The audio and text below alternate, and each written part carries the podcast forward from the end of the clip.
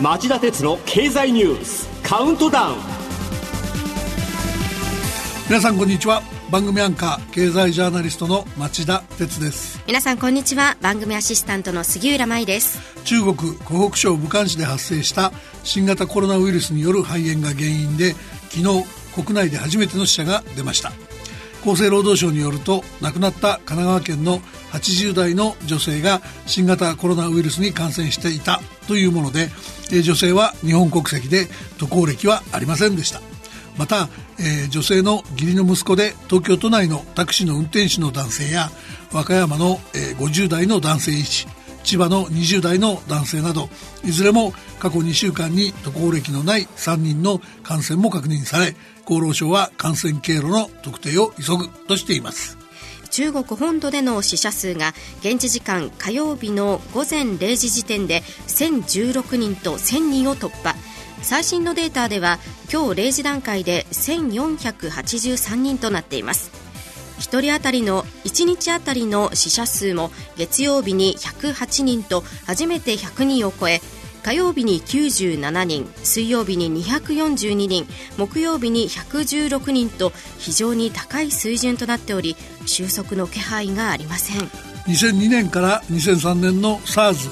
重症急性呼吸器症候群の流行時には収束宣言まで、えー、およそはちかげつで世界での死者がななひゃくななじゅうよにんに達しましたが、今回は新型ウイルスの特定からまだいっかげつほどしか経っておらず、世界経済の混迷が深刻化する恐れが強まっています。それではこの後早速町田さんが選んだいっしゅうかんのニュースをじゅういからカウントダウンで紹介していきます。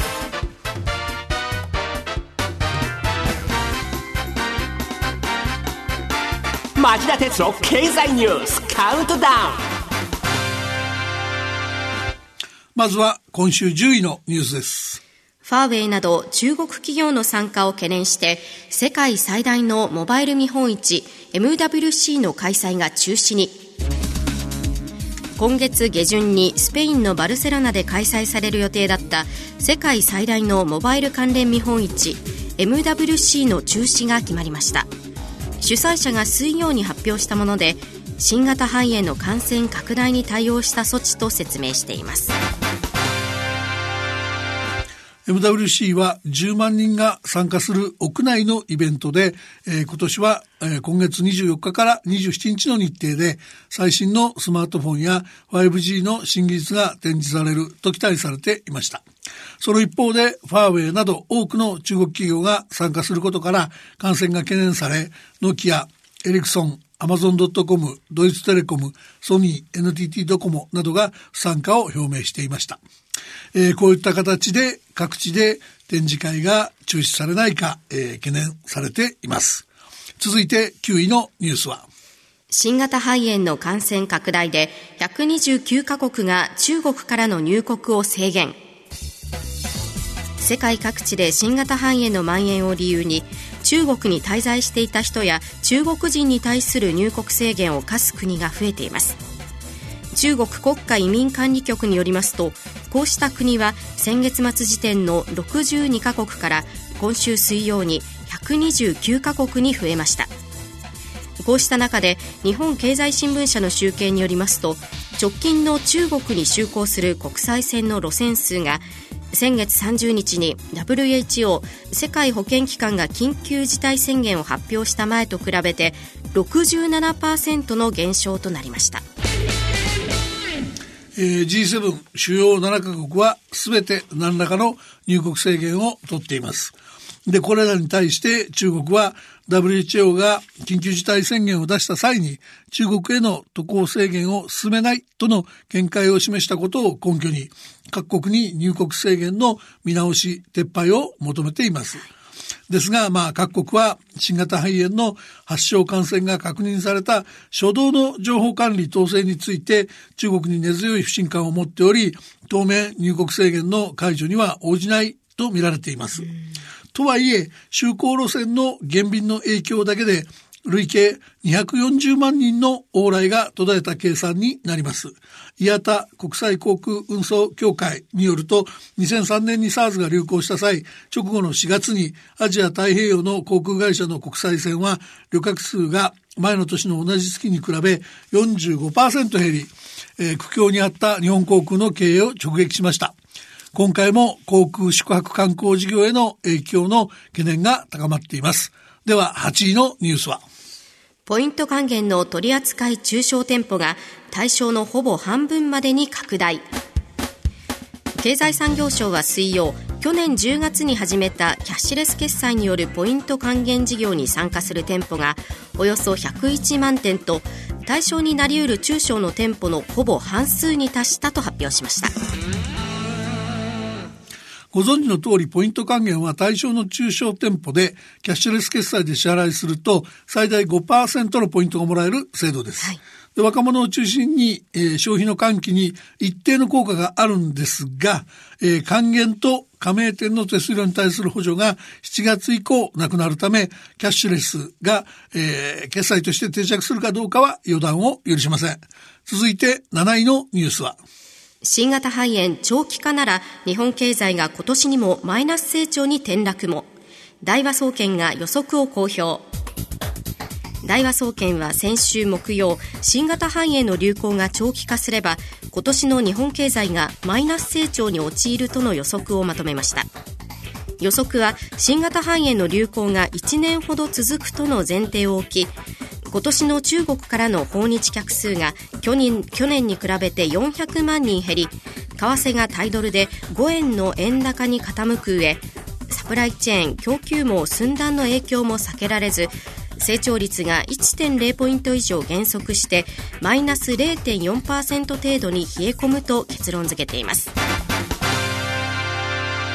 試算のポイントは SARS の経験などを踏まえて、新型肺炎の感染流行がいちねん程度続けばっていう前提を置いた点にあるんですね。うん、で、えー、とはいえその SARS 自身は SARS 自体は発症感染の確認から ダブリューエイチオー の収束宣言まではちかげつ程度、つまり夏に収束した事実があるので、まあ、今回もいちねんに及ぶ感染継続は考えにくいと思います。とはいえですよ、今回は SARS より感染者数や死傷者数などの広がりが大きいですから、うん、えー、今のような感染がしがつからろくがつまで、えー、続いてしまうようだと、日本経済の今年のマイナス成長転落は、転落は避けられないんじゃないかと僕は思います。ろくいのニュースは、アメリカの エフティーシー が ガーファ とマイクロソフトに過去の エムアンドエー 情報の提供を命令。エフティーシー アメリカ連邦取引委員会は火曜、Facebook など巨大 アイティー 企業ごしゃの過去の買収案件を調査すると発表しました。中小企業が強力なライバルに育つ前に傘下に収めることで、結果的に市場の競争を妨げていないか精査するといいます。調査の対象は ガーファ と呼ばれる Google 親会社のアルファベット、Apple、Facebook、アマゾンドットコム とマイクロソフトです。エフティーシー のサイモンズ委員長は火曜日の電話会見で、数百件が対象になるほか、問題があれば会社分割の要求など全ての選択肢を検討すると意気込みを述べています。それではごいのニュースは、公正取引委員会が独占禁止法違反容疑で楽天を立ち入り検査。通販サイト楽天市場でさんぜんきゅうひゃくはちじゅうえん以上購入した利用者への送料を出店者負担で無料にするとしている楽天の方針をめぐり、公正取引委員会は月曜、独占禁止法違反、優越的地位の乱用容疑で立ち入り検査をしました。さんがつからスタート予定の無料化に事実上待ったをかけたといえますが、楽天は当初の方針をほとんど変えず、公正取引委員会との対決も辞さない構えを見せています。政府は今国会に新しい法律の制定を図り、あまりに強すぎる内外のプラットフォーマーの弊害を抑えようとしています。そこで、えー、今日夕方ごじさんじゅうごふんからの町田鉄の経済ニュース深掘りでは、デジタルプラットフォーマー取引透明化法案の実力はと題して、えー、楽天問題も含めて考えてみたいと思います。先を急ぎましょう。それではよんいのニュースは、アメリカ大統領選民主党候補選びのだいに戦ニューハンプシャー州でサンダース氏とブティジェッジ氏がいちいにいに。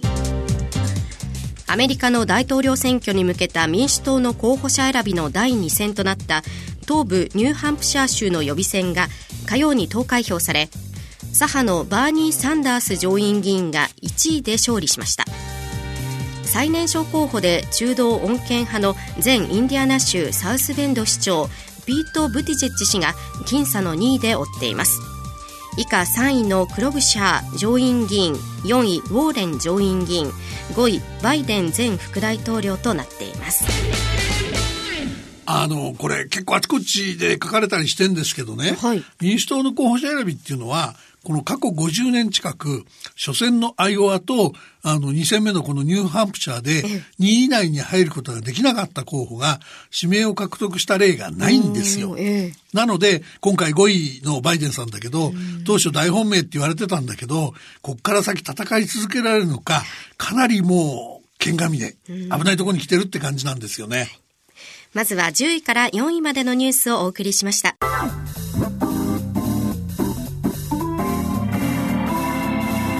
町田鉄の経済ニュースカウントダウン、えー、ではさんいのニュースはこれです。東証が市場の健全性確保で株の高速取引業者を欧米並みに監視。東京証券取引所は エイチエフティー 高速取引業者の売買注文に対する監視を欧米並みに強化する方針を決めました。エイチエフティー を含む高速取引注文がここ数年で急拡大し、東証のシステム障害の原因となるリスクがあるためです。はい、あの東証が禁止するのは監視の目をすり抜ける ディーエムエー、 ダイレクトマーケットアクセスって言われる取引手法です、はい。えー、東証は来年初めをめどに監視システムを エイチエフティー 側から切り離すことで証券会社が異常な注文がないかを監視する体制に改めるとしています、うん、でルール厳格の厳格化のきっかけになったのは一昨年じゅうがつに東証で起きたシステム障害、はい。えー、取引開始前にアメリカ系、アメリカ系の エイチエフティー にシステムをつないでいたメルリンチ日本証券が誤送信を防げず大きなトラブルになったケース。ただ、まあ、市場の高速化は時代の流れで、うん、エイチエフティー の誘致容認方針そのものは維持するんだそうです。ではだいにいのニュースは、ソフトバンクのじゅっちょうえんファンドがにしはんき連続の赤字に。ソフトバンクグループが水曜に行った発表によりますと、にせんじゅうきゅうねんだいさん四半期の連結営業損益はしがつからじゅうにがつまでのきゅうかげつの累計でおよそひゃくさんじゅうおくえんの赤字でした。部門別の決算でじゅっちょうえんを運用するビジョンファンドを主力とするファンド事業がおよそはっせんおくえんという巨額の赤字を計上したことが響いたものです。この結果、純利益は前の年の同じ時期に比べてななわり減少のよんせんはっぴゃくおくえん弱にとどまりました。巨額の赤字を計上したファンド事業ですが、今後はどうなっていくと考えますか？あのね、ソフトバンクグループ自体は決算の説明資料で、えー、潮目は変わったと書いてですね、最悪期は出したって強調してるんですよ、えー、だけどね、新聞報道なんか見てるとこのソフトバンクビジョンファンドっていうのは投資家としてサウジアラビアのオイルマネーなどを取り込むためにおよそよんちょうえんぶんを出資してる一部外部投資家に対して破格のね年 ななパーセント っていう固定報酬を補修する、保証する仕組みになってるんですよね。これエクイティに投資するビジネスですから安定的に小売回り確保するっていうのは至難の技で、常にそんなその高い、えー、固定の報酬を、えー、すると、でその報酬の原資を確保するというのは相当厳しい話なんですね。なので今後も折に触れて苦境に苦境に追い込まれる可能性が拭えないと僕は思いますよ。さらにですね、ソフトバンクグループの場合、資金繰りをさらに圧迫する可能性があるのが、アメリカの有力アクティビスト、まあ、物言う株主のエリオットマネジメントがこのほどソフトバンクグループの発行済み株式数のおよそ さんパーセント を取得して、えー、その上で最大にひゃくおくドル、およそにちょうにせんおくえん分の自社株買いや社外取引決まり役の増員などを求めてるって報じられていることですね。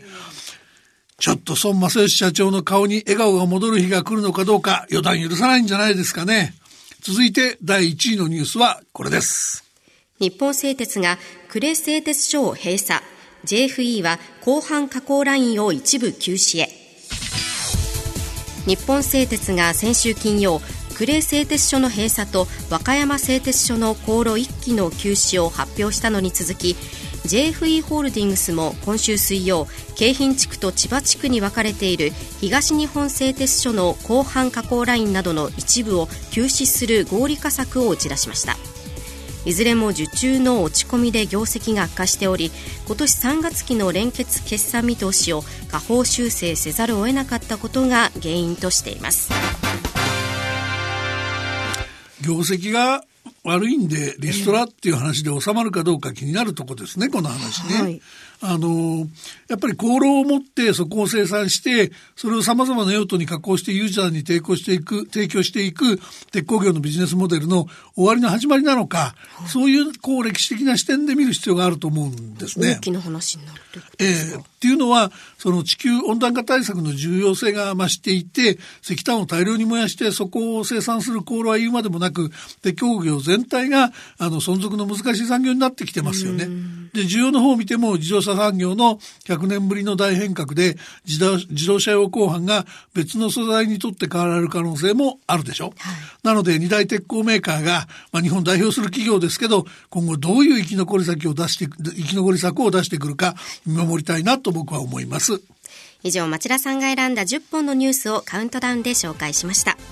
では今日の放送後期お願いします。はい、あの北方領土返還のハードルが高くならないか、新たな懸念材料が出てきました、はい、ロシアのプーチン大統領が昨日、憲法改正案を協議している有識者会合でロシア領の譲渡禁止を盛り込み、相手と交渉すらすべきでないと明記すべきだっていう提案が委員の一人から出たのに対し、相手国と交渉中だがアイデア自体は気に入った、法律家にどう適切に表現するのがいいか依頼しようと述べたと外電が伝えてるからなんですね、えー、で、日露両国は将来の北方領土問題解決を視野に入れて平和条約の締結交渉を進めている段階です。で、北方領土返還の値打ちを上げようっていうロシア側のブラフかもしれませんが、やっぱり聞き捨てにはできない動きと発言って言わざるを得ないですよね。日本人として注視していく必要がありそうです。